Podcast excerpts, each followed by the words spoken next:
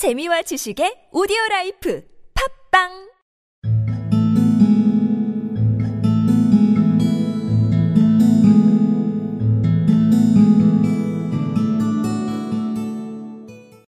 You've cut off your hair? asked Jim, laboriously, as if he had not arrived at that patent fact yet, even after the hardest mental labor. Cut it off and sold it, said Della. don't you like me just as well anyhow? I'm me without my hair, ain't I? Jim looked about the room curiously. You say your hair's gone, he said, with an air almost of idiocy. You've cut off your hair? asked Jim, laboriously, as if he had not arrived at that patent fact yet, even after the hardest mental labor.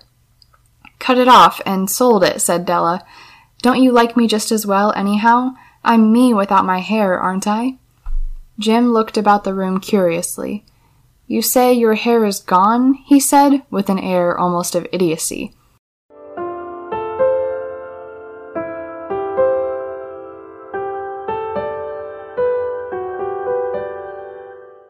You've cut off your hair?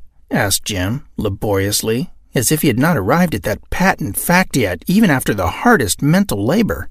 Cut it off and sold it, said Della. Don't you like me just as well, anyhow? I'm me without my hair, ain't I? Jim looked about the room curiously.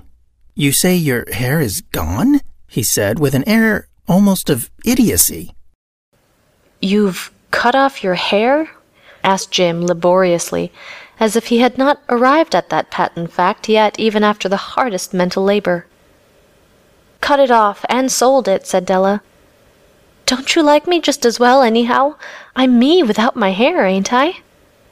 Jim looked about the room curiously.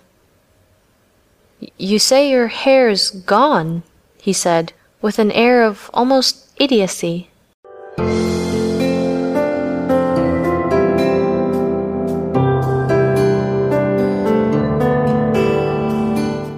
You've cut off your hair? Asked Jim laboriously, as if he had not arrived at that patent fact yet even after the hardest mental labor. Cut it off and sold it, said Della. Don't you like me just as well, anyhow? I'm me without my hair, ain't I? Jim looked about the room curiously. You say your hair is gone, he said, with an air almost of idiocy.